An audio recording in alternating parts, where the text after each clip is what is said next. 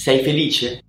Quando mi hanno fatto per la prima volta questa domanda a bruciapelo, non ho saputo assolutamente rispondere. Eh, io eh, avevo 16 anni, credo, e come tanti ragazzi di quell'età non avevo la più pallida idea di cosa fare nella vita. Poche idee e ben confuse. Ma sai quanto ci sono rimasto sotto? Sei felice? Che ne so? Poi fin tanto che nessuno te lo chiede, non ci pensi neanche. Ma se qualcuno te lo domanda e non sai dare la risposta, e lì parte la paranoia. Allora ho provato ad ascoltare i miei sentimenti. È stato un casino. Un giorno sei allegro e quello dopo depresso. Un messaggio del tuo amico ti tira su e il solo pensiero della verifica del giorno dopo ti butta giù. Ti guardi una serie tv per svagarti un po' e poi di punto in bianco ti prende un male di vivere che le canzoni degli psicologi sono più allegre. Insomma, emozioni e sentimenti non sono molto affidabili, soprattutto quando sei adolescente, sai, gli ormoni quelle robe lì. A quel punto ho iniziato a spaccarmi la testa di domande, a tentare di cavar fuori una risposta a forza di ragionamento. Allora, Alberto,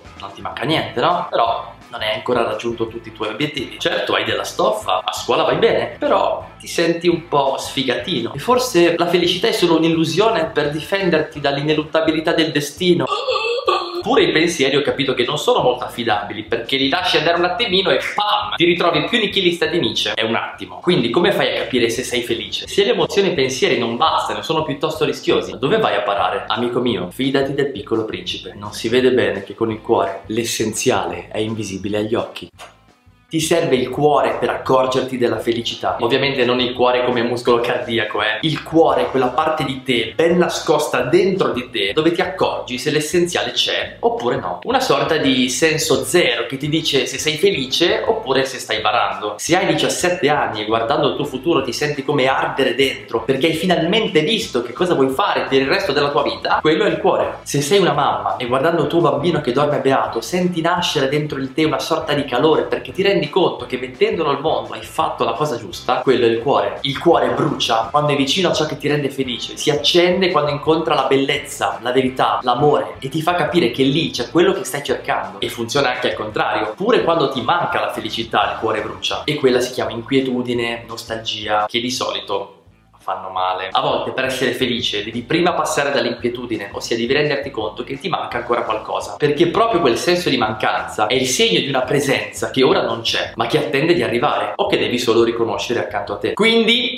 dai, nel Vangelo si racconta di due tizi che un giorno camminano verso Emmaus. Erano tristi e delusi perché speravano che Gesù fosse veramente Dio, quello che avrebbe liberato il popolo di Israele, ma poi, lo sappiamo, Gesù è morto e non se ne è fatto più nulla. Gesù intanto risorge, ma nessuno lo sa, e si mette a camminare accanto a loro. I due tizi ovviamente non si accorgono di nulla e lo scambiano per uno straniero che viene giù dal pero perché, diamine, non sai niente di quello che è successo a Gerusalemme in questi giorni? Allora Gesù, che è sgamatissimo, si mette a spiegargli la Bibbia e loro non si capisce come sentono ardere il cuore dentro al petto. Non hanno ancora la fede per riconoscere che quello è proprio Cristo, ma almeno hanno il cuore che funziona e si rendono conto che lì c'è in gioco la loro felicità. E questo è quello che conta, no? San Giovanni Paolo II aveva detto ai giovani: in realtà è Gesù che cercate quando sognate la felicità, è Lui che vi aspetta quando nulla vi soddisfa di quello che trovate, è Lui la bellezza che tanto vi attrae. Ah sì? Puoi anche non credere in Dio, ma non puoi non credere alla felicità. Perché se sei sincero con te stesso, sai benissimo che attendi un compimento per la tua vita. Puoi anche non avere fede, ma hai un cuore che funziona, che si scalda quando ti avvicini all'essenziale oppure quando l'essenziale si avvicina a te. Quindi se per caso senti il cuore ardere dentro di te, fermati un attimo. Sei vicino alla bellezza, all'amore, alla verità. E lì, dietro l'angolo, c'è la felicità che cerchi. E se anche non lo cerchi, sappi che lì c'è pure Dio. Sono io. Succede. Ugo, e vai.